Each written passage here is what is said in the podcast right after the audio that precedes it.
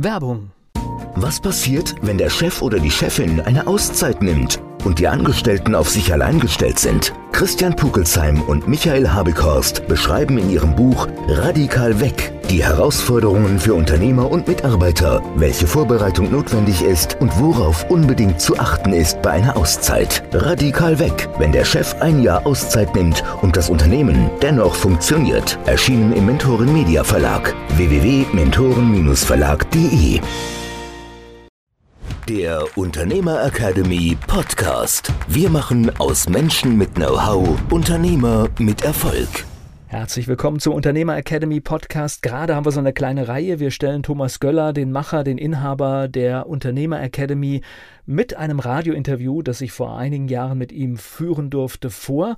Und heute sind wir bei seinem Lebensweg genau an der Stelle, wo es mit der Selbstständigkeit losgeht. Und äh, für mich ganz wichtig, auch bei ihm lief das am Anfang gar nicht rund.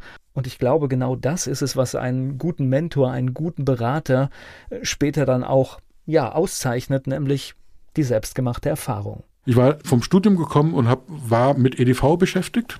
Einführung.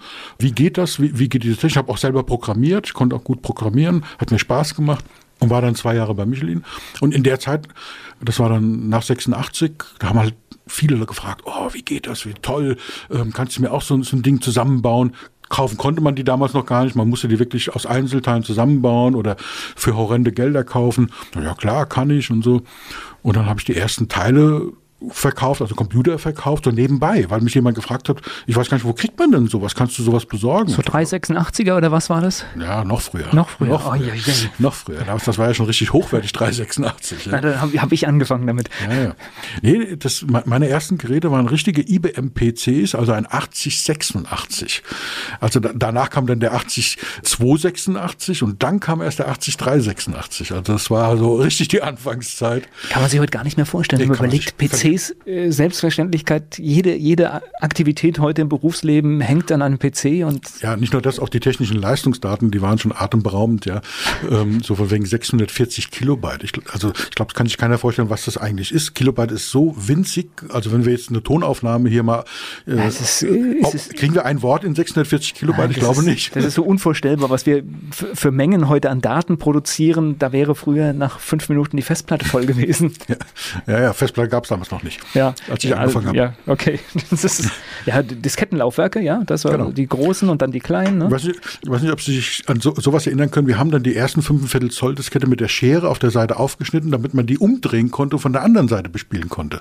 Das, die waren nämlich nur einseitig bespielbar und da war so ein kleine, eine kleine Kante rausgeschnitten, so ein Quadrat rausgeschnitten und wenn das offen war, konnte der Schreiblesekopf schreiben und wenn man die Diskette schreibgeschützt machen wollte, musste man die zukleben. Daraus hat natürlich gefolgt, wenn ich die auf der anderen Seite auch so eine Ecke rausgeschnitten habe, dann konnte man die andere Seite auch beschreiben. Und haben wir viel Geld gespart. Ja, ja ganz praktisch hier. Ja, ja, das ja, waren das wilde, wilde Zeiten. Ja, ja und dann äh, haben die Leute gefragt, kannst du sowas besorgen? Und dann, ja, so ist das, habe ich da so unbewusst einen Zweitjob aufgebaut. Ja, ich habe gerade überlegt, darf ich das im Radio sagen, aber ich glaube, es ist verjährt. Habe mir natürlich Rechnung, Steuer, ich wusste gar nicht, was das ist. Ja, also ich habe die einfach fleißig verkauft und haben immer mehr Leute gefragt. Okay. Spannende Geschichte, das hört sich wirklich gut an. Ja, aber das war halt auch, sag ich mal, die, die Gunst der Zeit einfach, ne? Dass es einfach, dass, dass so ein technischer Wandel kommt und dass man genau an der Stelle, an der richtigen Position sitzt. Ja, ja. Ja, war, war einfach so.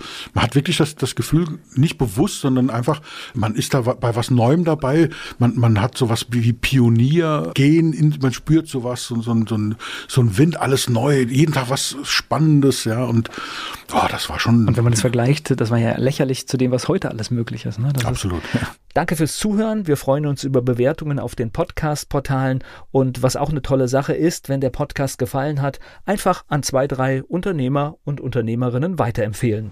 Der Unternehmer Academy Podcast. Wir machen aus Menschen mit Know-how Unternehmer mit Erfolg. Werbung. Was passiert, wenn der Chef oder die Chefin eine Auszeit nimmt? und die Angestellten auf sich allein gestellt sind. Christian Pukelsheim und Michael Habekorst beschreiben in ihrem Buch Radikal weg Die Herausforderungen für Unternehmer und Mitarbeiter, welche Vorbereitung notwendig ist und worauf unbedingt zu achten ist bei einer Auszeit. Radikal weg, wenn der Chef ein Jahr Auszeit nimmt und das Unternehmen dennoch funktioniert. Erschienen im Mentoren Media Verlag www.mentoren-verlag.de